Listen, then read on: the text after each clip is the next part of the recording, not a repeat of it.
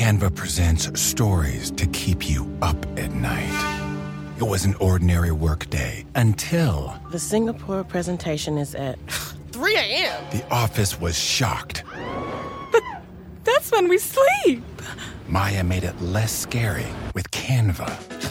I'll just record my presentation so Singapore can watch it anytime. Record and present anytime with Canva presentations at canva.com. Designed for work. Electricity, a big idea that's inspired countless new ones. From powering the light bulb to virtually powering our entire lives. 30 years ago, State Street launched the SPDR S&P 500 ETF, SPY, a big idea that inspired the world to invest differently and still does. What can you do with SPY? Before investing, consider the fund's investment objectives, risks, charges, and expenses. Visit ssga.com for a prospectus containing this and other information. Read it carefully before investing. SPY is subject to risks similar to those of stocks. All ETFs are subject to risk, including possible loss of principal. Alps Distributors Inc. Distributor. My mission is simple to make you money. I'm here to level the playing field for all investors. There's always a bull market somewhere, and I promise to help you find it. Mad Money starts now. Hey, I'm Cramer. Welcome to Mad Money. Welcome to Cramerica. Other people want to make friends. I'm just trying to make you some money. My job is not just to entertain, but to educate and teach. So call me at 1 800 743 CNBC or tweet me at Jim Cramer. I hate to say this, but in this market, you cannot afford to take your cue from Bob Dylan because you do need a weatherman to know which way the wind blows. Yep, this is not a subterranean homesick blues moment. On a record high day where the Dow gained 123 points, S&P dipped 0.04%, and the Nasdaq declined 0.47%, stocks are constantly being buffeted by headwinds and tailwinds. You know what? It's gotten hard to discern which is which. More importantly, you need to be able to tell the difference between a brief shower with half an inch of rainfall and a genuine downpour. Every day we get a new weather forecast, and if you dismiss it, well, you know what? You're going to be ending up in a monsoon without a poncho. Take today. This morning, PepsiCo reported a quarter that was widely panned because the company cut its forecast by a nickel. But if you summon the weatherman, you'll find out that there was a headwind, the strong dollar, which is a big and uncontrollable deal for an international company like this one. When PepsiCo originally made its forecast, they didn't include a much stronger greenback. Something that's turned into a huge headwind, but is it really their fault? When I spoke with Hugh Johnston, the CFO, this morning, he assured me that the problem was really all about the dollar. And that's a purely cyclical headwind. Maybe it's temporary. Someday the dollar will go back down after this big spike it just had.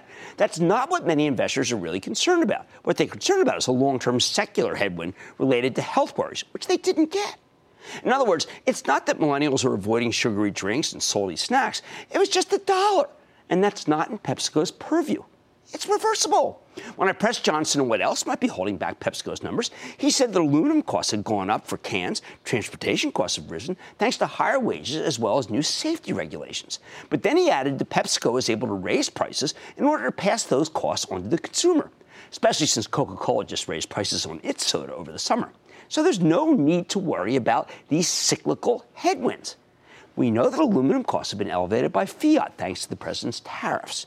But you told me not to fret because PepsiCo can shift to plastic. He also said the transport costs are cyclical, that the rewards for being a truck driver today have never been greater. So while the average truck driver is 49 years old right now, he expects more workers to be drawn to the profession because of that high price, which will push those costs back down. Now, I wasn't buying it. I question whether that's a secular headwind because younger people might fear that once they learn how to drive a truck, autonomous driving will take over. He admitted that could be a real negative. But then again, once we have self driving vehicles, we won't need to worry about labor costs. I didn't get to ask him about the switch from aluminum because we know there's a secular headwind against plastic packaging. Millennials don't want to add to the island of bottles the size of Antarctica floating in the Pacific. You know what? When I pondered it, I came away thinking that PepsiCo lacks real tailwinds but that retiring CEO Nooyi had correctly combated the headwinds with ingenuity, with grit, smarts, and perseverance. I like it after today's pullback. General Electric, on the other hand, uh, on the other hand, has both headwinds and tailwinds within the same roof. Later tonight, I'll give you my take on why John Flannery was really fired after just 13 months on the job. But GE is uniquely in that uh, unique in that the company put itself in the path of its headwinds. That's right; it was their fault. The company put big money into fossil fuels, doubling down on them as the price of oil began to collapse a few years ago. At the same time, the company virtually stopped investing in two of its best businesses with fabulous tailwinds healthcare, equipment, and aerospace. There's endless demand for healthcare equipment that can save lives and save the system money. That's what GE is going for. It. That's why Abbott Labs, Illumina, Intuitive Surgical, Medtronic, and dozens of other stocks in the cohort have been such great performers and are in massive bull market mode. And as for aerospace, well, the tailwinds are so strong that Boeing just hit another all time high today, despite the fact that they, they could be one of the biggest losers if the trade war with China continues. Doesn't matter. There's so much demand for aircraft worldwide that the Chinese would have to be insane to cancel their orders. The wait list for new planes can be up to 20 years. As people in the developing world become wealthier, more and more of them can afford to fly, creating one of the greatest secular growth themes of our entire era. That's why General Electric so desperately needs a weatherman. Hopefully, Larry Culp, the new CEO, late of Danaher, knows which way the wind blows. What else? Right now, we're very close to full employment here in the United States with no sign of any slowing. The Federal Reserve doesn't mind full employment, but when the economy's this hot, they start worrying about runaway wage growth because it can be a major driver of inflation. That's why the Fed's been tightening. They want to head off the cyclical tailwinds of higher salaries. I know it sounds crazy that regular people making more money is considered bad news for the economy, but hey, I don't make the rules. The thing is, higher salaries may be a secular headwind for the stock market. Today, Amazon raised their minimum wage to $15 an hour, which is much higher than many of the brick and mortar outfits. Yeah, immediately those retail stocks that didn't pay it, well, let me just say, hammered. Does this mean the Fed needs to tighten even more aggressively? We'll find out on Friday when we get the Labor Department's non farm payroll report. Aggregate wage growth has been pretty anemic for ages, in part because of automation.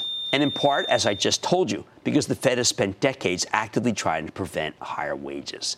Now, this is the classic case where what's good for you as an investor may be bad for you as someone who works for a living.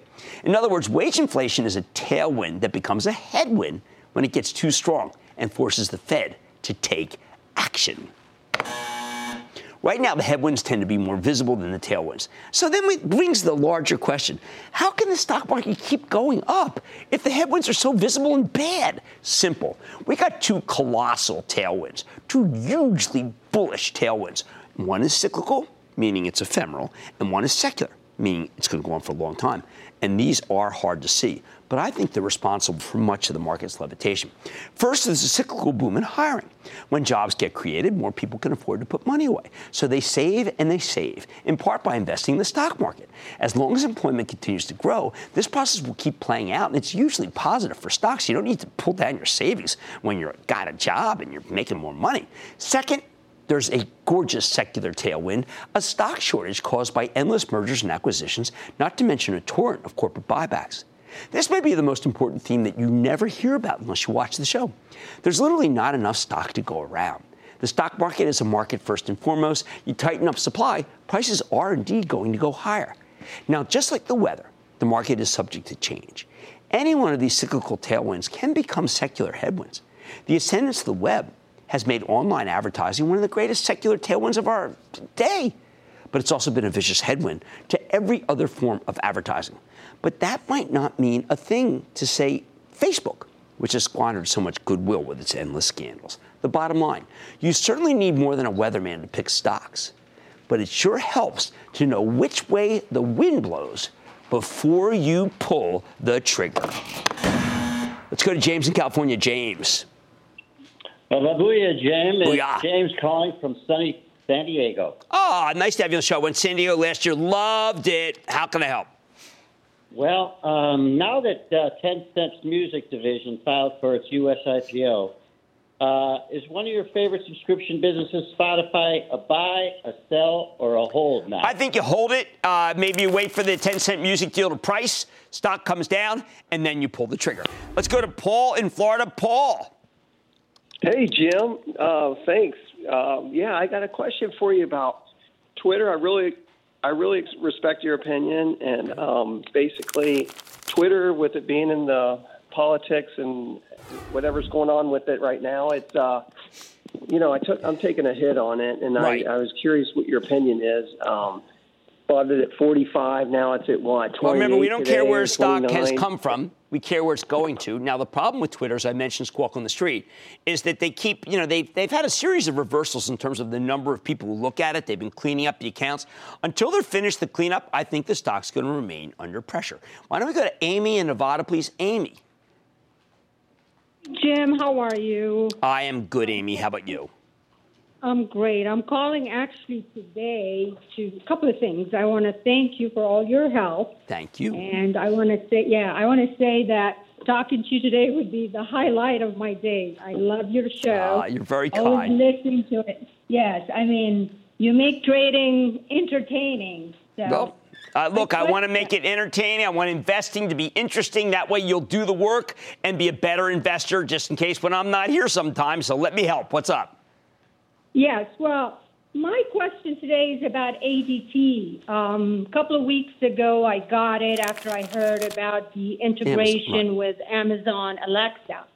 I had high hopes for this stock, but then it's plummeting only, what, about 10% today or Right. so? So I don't know. What do you think? Do you think I should hold on to that? Get some Well, I'm not a fan. I- I'm not a fan of the stock. Why? I mean, it was a busted deal. It's been going down. There are many people who want to be in that business. So my take is, uh, I would cut my losses. I don't think there's a lot of upside to ADT, one of the worst IPOs of the season. All right, I don't say it often, but Bob Dylan got it wrong. We do need a weatherman. Tailwinds turn into headwinds, and you need to figure out which is which before you pull the trigger. Oh, man, money tonight.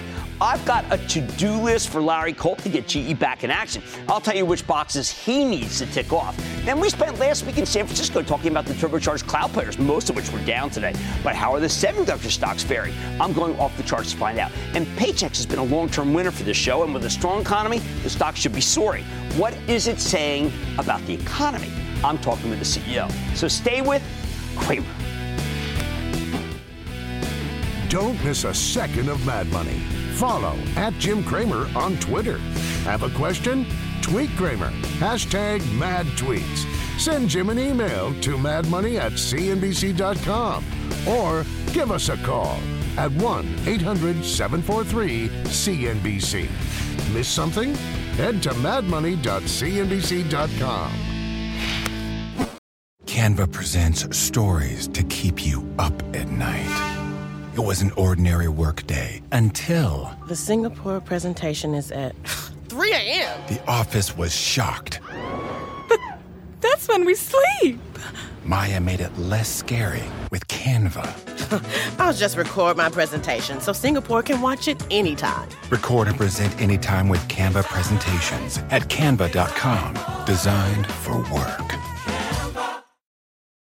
When you're hiring, the best way to search for a candidate isn't to search at all. Don't search, match with Indeed. Indeed is your matching and hiring platform with over 350 million global monthly visitors, according to Indeed data, and a matching engine that helps you find quality candidates fast. Use Indeed for scheduling, screening, and messaging to connect with candidates faster. Plus, 93% of employers agree Indeed delivers the highest quality matches compared to other job sites, according to a recent Indeed survey. Leveraging over 140 million qualifications and preferences every day, Indeed's matching engine is constantly learning from your preferences. Join more than 3.5 million businesses worldwide that use Indeed. Listeners of this show will get a $75 sponsored job credit to get your jobs more visibility at Indeed.com slash Mad Money. Just go to Indeed.com slash Mad Money right now and support this show by saying you heard about Indeed on this podcast. Indeed.com slash Mad Money. Terms and conditions apply. Need to hire? You need Indeed.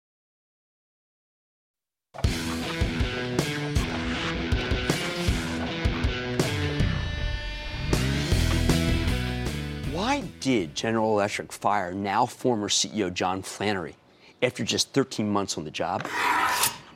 I keep hearing that it was about speed. He wasn't turning the business around quickly enough. But it wasn't about speed. It was about the charges, the unexpected charges that, quite frankly, shouldn't have been unexpected. When Flannery inherited GE, I called for the financial equivalent of a Truth and Reconciliation Commission to deal with the mistakes of his predecessor, Jeff Immelt. I said he needed to uproot Immelt's errors, root and branch. It was an open secret that the problems at GE were much more all encompassing than Immelt ever admitted. All you had to do was read the research. If you simply examined the reports from Steve Tusa say, at JP Morgan, it was easy to see how the company's buy high, sell low philosophy had caused some horrific problems. Why not take that guy seriously? How much business did JP Morgan forego because of Tusa's thoughtful negative analysis? Let's take long term care. For ages, this business was an asterisk on GE's ridiculously opaque financials. The company had offloaded insurance to Genworth, but it kept the liabilities to these stubborn policies where middle aged people paid a pittance for long term care during a period when life expectancies were a heck of a lot lower and in home health care was much, much cheaper. I explained this to GE both before and after the transition, simply because my late father had one of these policies. And for a very small amount of money, he was able to have live in health care for a very long time. If you priced it out, his policy was worth about 20 times what he paid each year. How many smart people took this stuff? What GE did here was like the movie Poltergeist, where the housing development moved the gravestones, but they kept the bodies. And look, it's not like you needed an anecdotal experience to tell this was a problem. Manulife and AIG suffered from the same woes. Yet I don't think that Immelt or even Flannery really understood the obvious consequences of writing these nefarious policies, at least for the issuer. That's why the $21.2 billion charge for the asterisk was so impossible to fathom. A Financial Truth and Reconciliation Commission would have seen that coming. Then there's the Alstom energy business which GE bought for 13.5 billion, right near the peak in energy. And since this is a French company, it's nearly impossible to lay anyone off. Immelt called it, and I quote, a significant step in GE's transformation, end quote. Except it was a transformation toward an industry that was vanishing before his eyes in the time it took to close the deal. Flannery was involved in this transaction too, so it was hard for him to admit that much of the deal needed to be written down by the time it closed. I've seen these kinds of write downs, but really only as a result of fraud, not ridiculously bad business judgment. Yet it was ridiculously bad business judgment that caused this. Hey, fraud would have been better. Instead of building up aerospace or healthcare, two terrific businesses, Immelt doubled down on an industry that was in secular decline, thanks to the rise of alternative energy. No shock. He did the same with oil and gas, doubling down when the price of crude ran to $100 a barrel. So when Flannery didn't immediately take the big charge, the one that's now necessary, and he surprised the board after he said there would be no more surprises, he couldn't keep his job. Once again, it wasn't the speed, it was the fact that he didn't see the charges coming. Why did all this happen? I have a theory. Because American business has a strange aver- aversion to looking at what actually went wrong in the past, actually learning from history. It's almost considered a sin to go back and examine a predecessor's mistakes if you're coming from the same organization. Think of it as kind of a mafia style code of silence. But Larry Culp, the new CEO, is not from within the organization. He's from Danaher. So he's free to take all the charges GE needs. And of course, he can cut the dividend and maybe he can do a 100 million share secondary offering to help fix the balance sheet. That was almost impossible for someone from the inside to do. Culp doesn't have that problem, which is why people are starting to upgrade the stock. In short, Flannery got fired because the board was in the dark, clueless as to how bad things really were, because no one seriously examined the Immelt era. Maybe they didn't want to hurt Jeff's feelings. It's either that or this stuff was really well hidden. And we know it wasn't. All you had to do was read the research. If I were Culp, the first thing I'd do is hire Steve Tusa from JP Morgan. I'd put him on the board. You want no more surprises? That's the move to make. Controversial? Yes. Correct? Absolutely. Let's go to Tom in California, please, Tom. Hey, Jimbo, how you doing? I'm doing well. How about you? Good, good. Uh, Reliance Steel, ticker RS. I know they made a number of acquisitions lately, and they continue to do so. There's a one year of 98 on it. They made it up to 96 in June, but now it's dropped in, off about the mid 80s. Been right. hovering there for a while. any of your thoughts, please? I'm not crazy about the, most of the steel stocks. Uh, we had a note today, downgraded letter X, U.S. Steel, talking about how hot rolled steel prices have uh, actually been going down. It looks like the incredibly, the tariffs are having the wrong effect on pricing. Uh, and I, while Reliance has, of course, got a lot of business, you know, it's got a sales business, I just don't want to put any more money into the steel business. All right, one of the nails in the coffin for GE was that their board was largely in the dark. One way to remedy that, I would put JP Morgan analyst Steve Tusa on the board. At least he can see what a lot of other people apparently can't. All right, much more Mad Money ahead. Semis are inside of every smartphone, but which one should be inside of your portfolio? I'm going off the charts to find out. Then my exclusive with the company Paychex. With the jobs number set for Friday, where does the company stand now? I'm talking with the CEO after earnings. And was the obituary written for the off price retailers too soon? I'm giving you my take. So stay with Cramer. Canva presents unexplained appearances. It was an ordinary workday until. That presentation appeared out of thin air. Also, it's eerily on brand. Wait, did that agenda just write itself? Words appear, making this unexplainable case. Unexplainable? It's Canva's AI tools. I can generate slides and words in seconds. Really? the real mystery is why I'm only learning this now. Canva.com, designed for work. This episode is brought to you by AARP. Ten years from today, Lisa Schneider will trade in her office job to become the leader of a pack of dogs. As the owner of her own dog rescue, that is. A second act made possible by the reskilling courses Lisa's taking now with AARP to help make sure her income lives as long as she does. And she can finally run with the big dogs and the small dogs who just think they're big dogs. That's why the younger you are, the more you need AARP. Learn more at aarp.org/skills.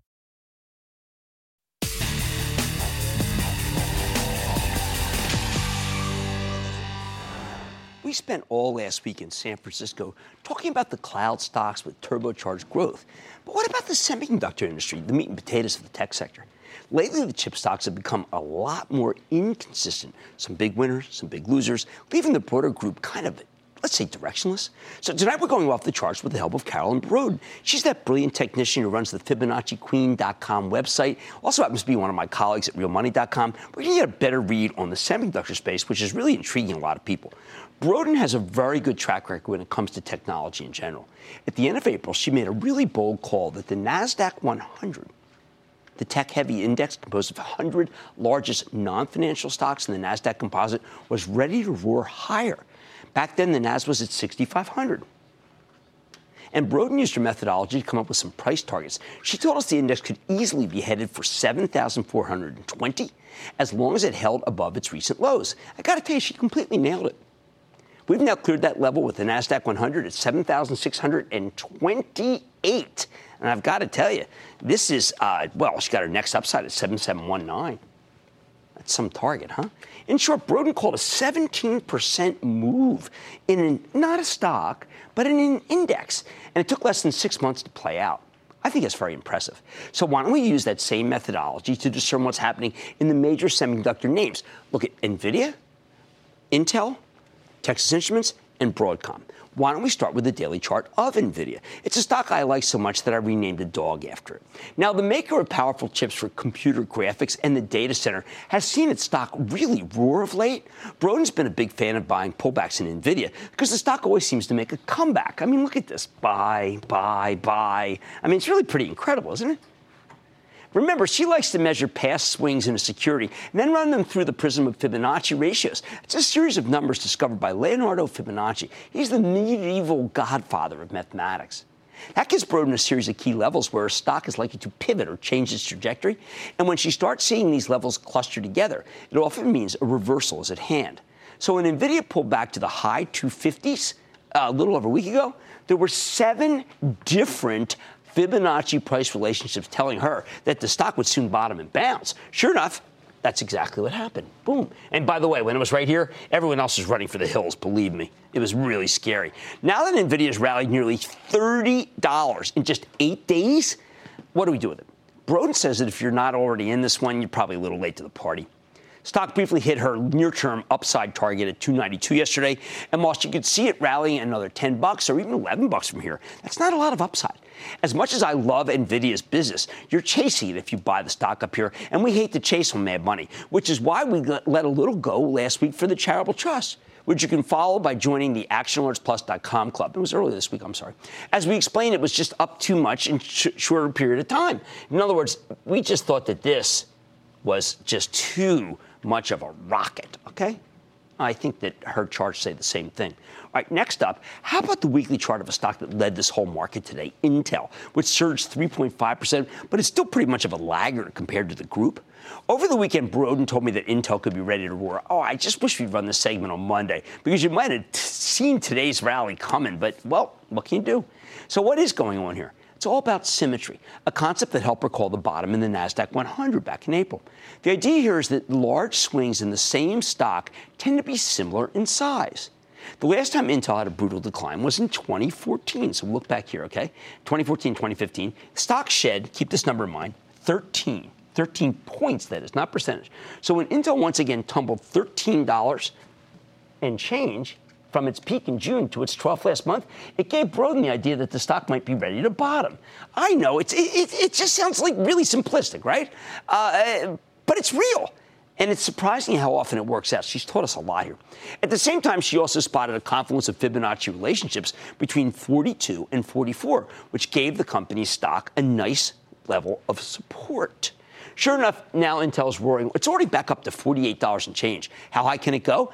Based on her methodology, Boroden says Intel's about to clear another important hurdle. So if this stock can get above 49, she thinks it could be smooth sailing to $61.28. But on the other hand, you know how this works. If Intel falls below her floor of support around 42.50, all bets are off, and she thinks it could go lower. But for now, she thinks the bullish scenario is like is looking a lot more likely.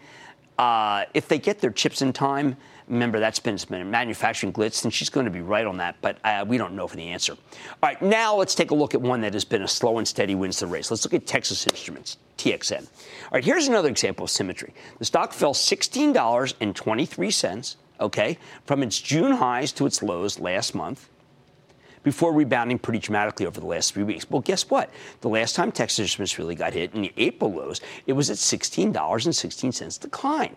A few years ago, we saw another $16 decline. If it happens again, don't be surprised if the stock reverses after a similar fall. I know it seems silly. If you tried to put this in a screenplay about Wall Street, they'd laugh you out of the room. What can I say? Truth is dumber than fiction. So where does Boroden think Texas Instruments might be headed? As long as the stock holds above the 102-day intraday low from September 12th, she sees the stock going higher. She thinks it could go from 108 to 122, but she'd be a lot more confident if the stock could rally a few more points to 112, clearing an important ceiling of resistance. Okay? And again, if Texas Instruments breaks down below the floor support of 101 to 102, well, she thinks it could fall to 94. At the moment, though, the future's looking good for Texan. I just don't think that's going to happen. I think it's more likely it goes up. The quarter, well, actually, the year's been quite good for the company. Finally, there's Broadcom. Wow, controversial, but it's a long-time uh, Cramer fave, and it's run by the great Hock Tan. We've had one uh, squawk on the street. Now, this stock has already rallied a quick 50 bucks from its lows. That's where they instituted a gigantic buyback after they failed to get the uh, acquisition of Qualcomm. Given that the last big run in Broadcom lasted for 54 points, well, she's feeling a little wary here. There's a ceiling of resistance at $251. Uh, it's up, up about three bucks from here. But if the stock can clear that level, she thinks it could potentially be, uh, well, let's just say a lot more upside. Specifically, Boroden thinks this stock could run to $309 before it hits another ceiling. Ideally, though, she'd really like to buy this one on a pullback. Stock's had an epic run from its bottom.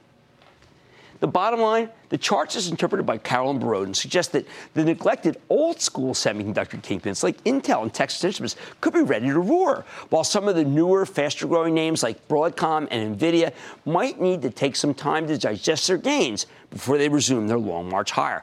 I'm with her, but of course, for fundamental reasons. Let's go to John in Illinois. John. Hi, Jim. Thanks for having me on your show. Of course. Yeah, I'm wondering about uh, a company called ST Microelectronics. Uh, they're semiconductor based out of Switzerland. They make these chips called MEMS, micro electro uh, mechanical systems used for the Internet of Things. Um, just wonder what your take is on it. You know, I no real edge to tell you the truth, John. Uh, I just think that it's neither here nor there, and I am not as sanguine about a lot of the semiconductor stocks as other people. I'm even quite concerned, frankly, about the breakdown in AMD today, which is really levered to the fact that people feel Intel is uh, not going to have a problem getting out its chips, and they compete directly with AMD. All right, the charts are telling the Fib Queen that some of the old standbys like Intel and Texas Instruments can still be higher, while the fast growing Broadcom and NVIDIA may be in for a breather. As I told the club, I agree on NVIDIA. Much more Mad Money ahead, including my exclusive with the CEO of Paychex blowout quarter. What does one of the largest payroll operators have to say about the current economic environment? Then, it's a bright and booming sector within retail. But one analyst doesn't seem to think so. I'll tell you what to make of the death of the off price retailer thesis. And all your calls rapid fire tonight's edition of the Lightning Round. So stay with Cramer.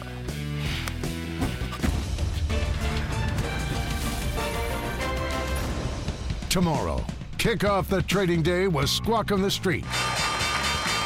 Live from Post 9 at the NYSE. Did you give me a pay cut? Did Squawk, did, did Squawk on the Street just give me a pay cut? I heard Mad Money cut my pay. I mean, that's what they're like out there. It all starts at 9 a.m. Eastern.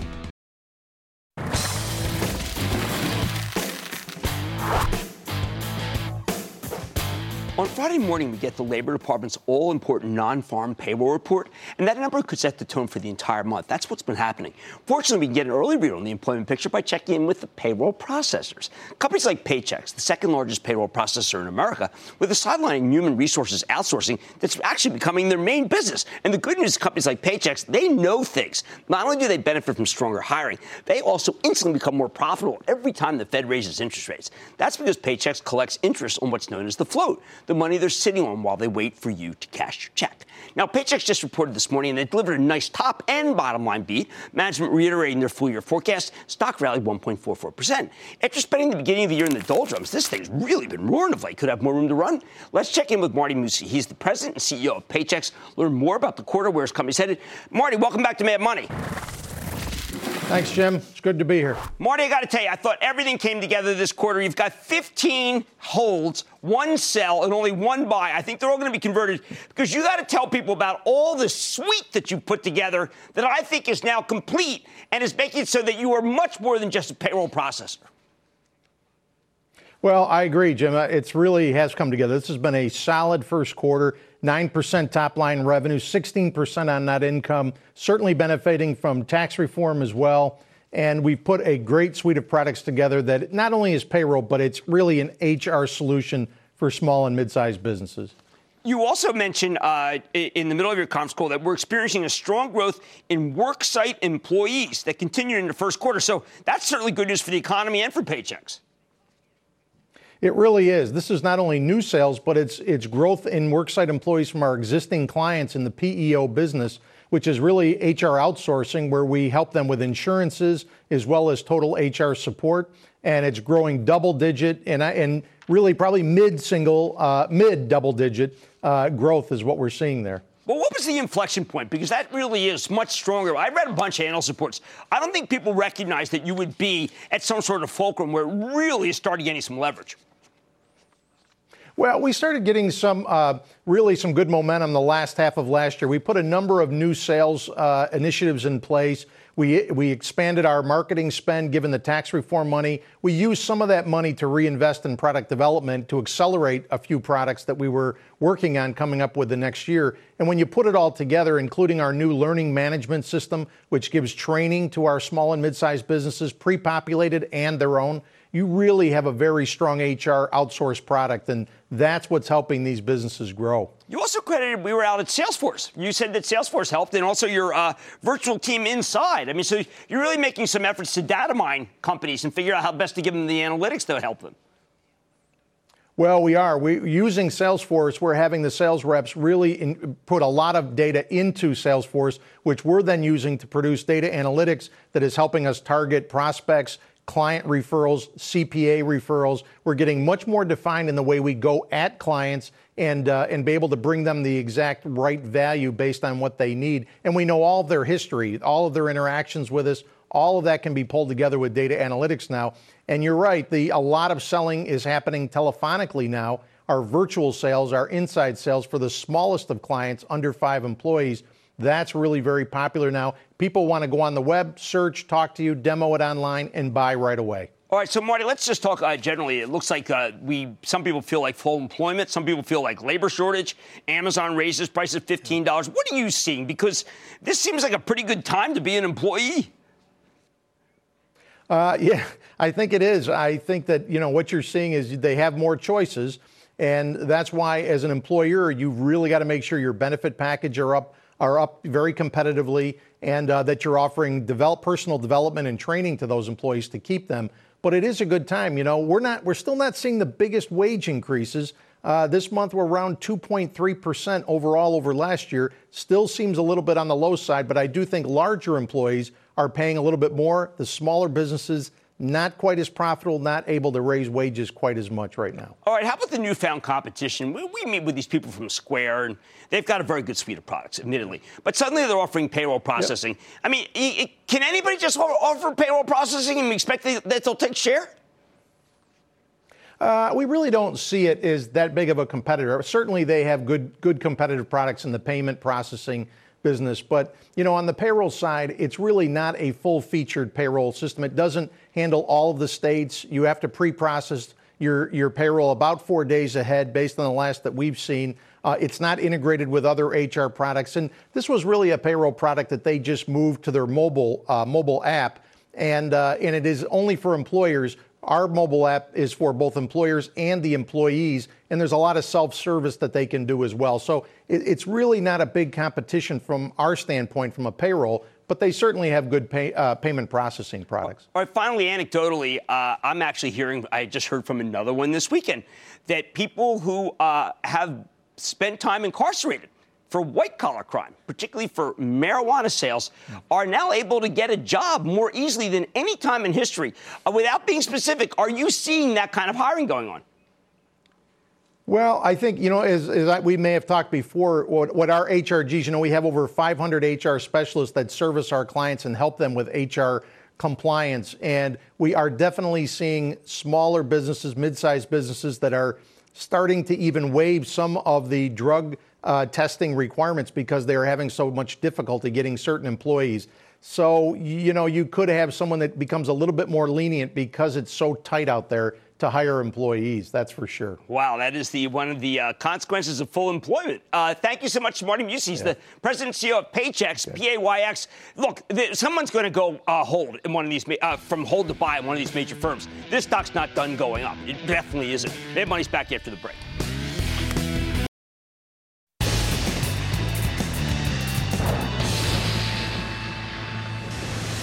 It is time. It's time for a brand new Dow record lightning round, old man, buddy. That's right. Take the calls right fire. You say the name It's time to of something. And then the light round is over. Are you ready? Ski daddy. For the lightning round question, I'm going to start with Albert, New Jersey. Albert. Big booyah, Jim from Holmdel in Monmouth County. Holmdel, there often frequently. What's up? Uh, anyway, just thank you to you and your staff real quick. Um, also, uh, a couple of little parts. Uh, Cramer Fave, Lam Research down over 19%. Yeah, remember we did months. we did have to get negative on Lam because we did feel that the group known as the uh, Flash and um, and DRAMs got oversaturated. We're still not ready to call bottom. Let's go to Ken in Florida. Ken. Yeah, this is Ken. Jim, how you doing? I'm doing well. How about you, Ken? Great, great. Thank you and your staff for taking the call. Staff's great. Wanted, wanted to check on uh, Proofpoint. Uh, okay, a lot of people feel that Microsoft has gotten religion is really competing against Proofpoint. I think the price is right, Proofpoint. I pull the trigger. Let's go to uh, Levi in Montana. Levi. Jim, hey, how you doing, man? I am doing well. How about you? Good. Uh, looking at PDCO, Patterson Companies. What do you think? I do not like the dental business. I do not like it. And then so, I would so, say. So I got to tell you, I think that business is cutthroat and not a place to be. How about Bradley in Colorado? Bradley. How you doing, Jim? Calling in about Noble Midstream Partners. NBLX. I don't like the midstream group. Company. I think if you're going to be the midstream group, you're going to have to be paid more than 5% yield, which is all that one gives you. I'm going to say Ixnay. Mike in Wisconsin. Mike. Yeah, Jim, enjoy your show. Thank hey, you. I've got a question on PayPal. Back in early August, I passed on Square Square was at around 68 a share and PayPal was 89. I bought the PayPal. Today, uh, PayPal is uh, around 86 and Square is almost 100. Yeah, make, comparisons are odious, as my mom would say. Now, I got to tell you, PayPal's been a great, great long-term winner. Uh, we can tell members of the ActionAlertsPlus.com club that it was time to sell a little bit. We sold some in the 90s. Uh, I don't think it's worth selling the rest. Uh, Square is just what I can say. It's one of the great stories. I, Square is expensive. Uh, but Square is really good. And we had Sarah Friar on, the CFO, and she told a great story. I think both are good. They are both fintech. Let's go to Reed in Connecticut. Reed. Hey, Jim. It's nice, it's nice to speak to you. How are you? Ah, good to speak to you, Reed. I'm doing fine. How about you? I'm doing great. Hey, um, yes, I'm calling about it's it, it's NTNX, Nutanix. I was just wondering what you thought. You know, when, you know. Okay, Enterprise Cloud is under pressure right now. Uh, I still, my favorite in this group is Salesforce. I feel best about that because we were just with them last week. CRM. I see all these stocks coming down. It's not necessarily the right moment to buy. Let them come in a little bit more, and then buy, buy, buy. One more. How about Tom in New Jersey? Tom. Hi, hey, how are you, Jim? I am good, Tom. How about you? Good. Um, I'm calling about Cypress Semiconductor. Yeah, this stock has fallen out of bed. I think it's kind of ridiculous. I think it's the level 14 after we just spoke with the company recently. I think it's just a plain out out buy, and I think you should take some down at 14. And that, ladies and gentlemen, conclusion of the lightning round. The lightning round is sponsored by TD Ameritrade.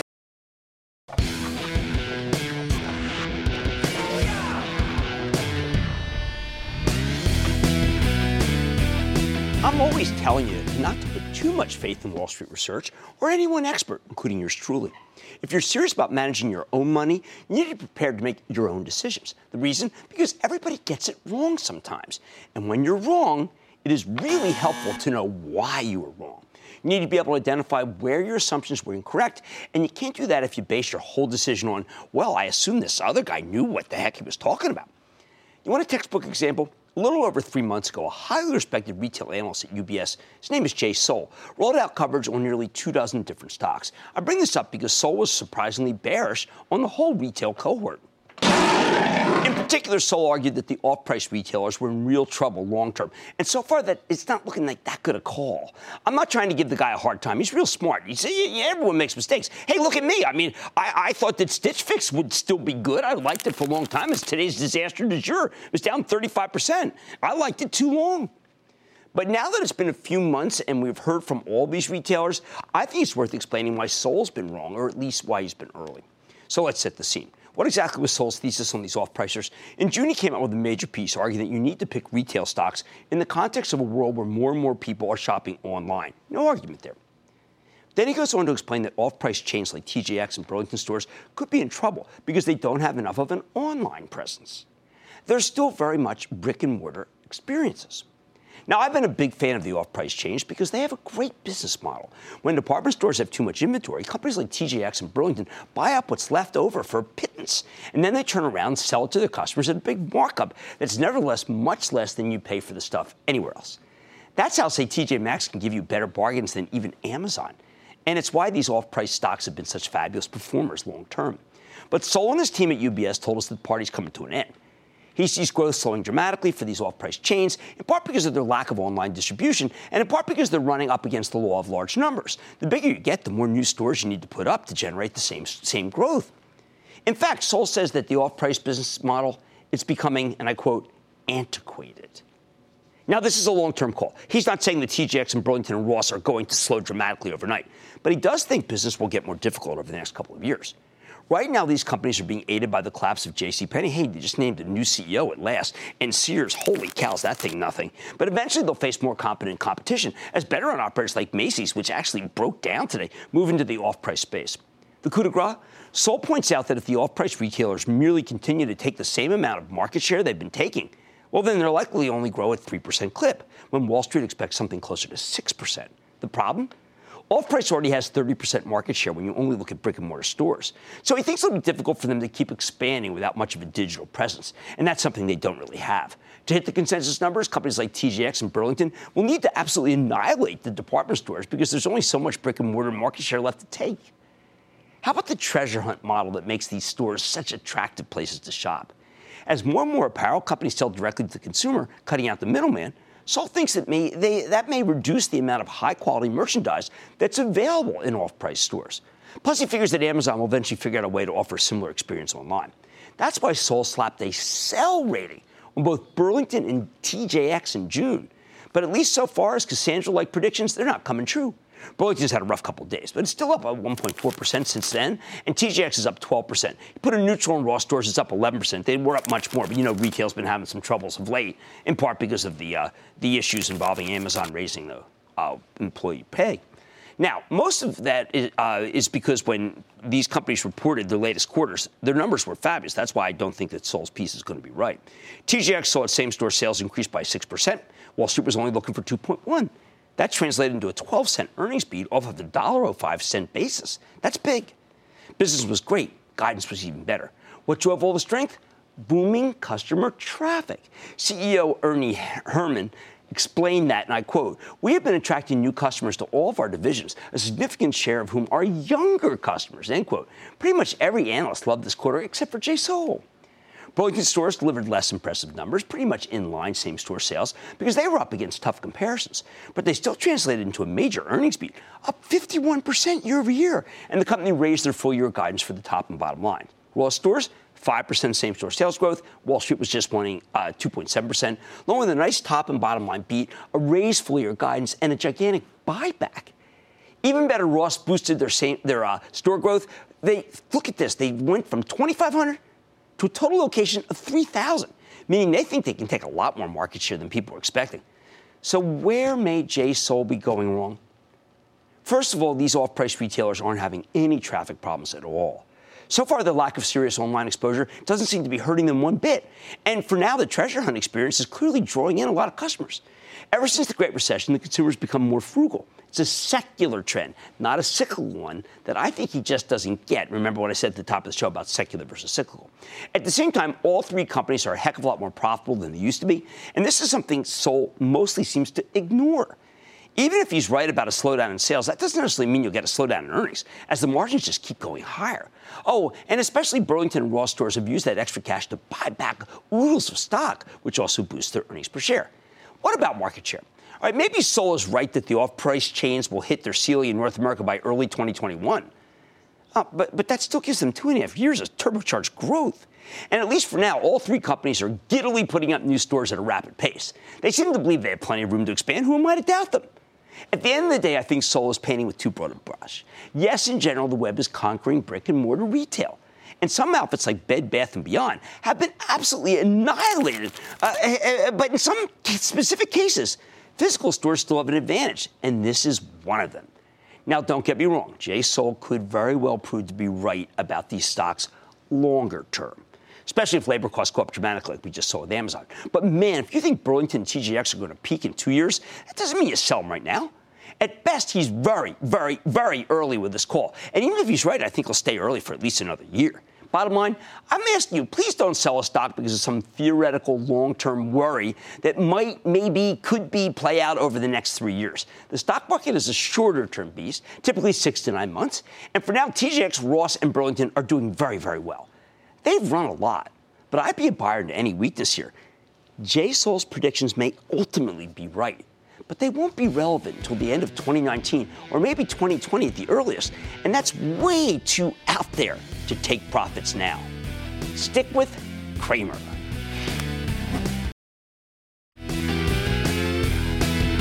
There was a lot of selling pressure in the Cloud King and Cloud Prince stocks. I see this kind of thing as day one, usually lasts for three days. Don't be a hero. I would actually wait till the end of the week and let's see what that employment number has for us.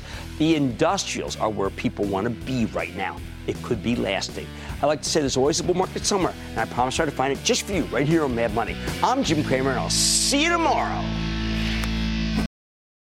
With the Wells Fargo Active Cash Credit Card, you can earn unlimited 2% cash rewards on purchases you want and purchases you need. That means you earn on what you want, like trying out that new workout class, and 2% cash rewards on what you need, like a foam roller for your sore muscles. That's the beauty of the Active Cash Credit Card. It's ready when you are with unlimited 2% cash rewards. The Wells Fargo Active Cash Credit Card. That's real life ready. Terms apply. Learn more at wellsfargo.com slash activecash.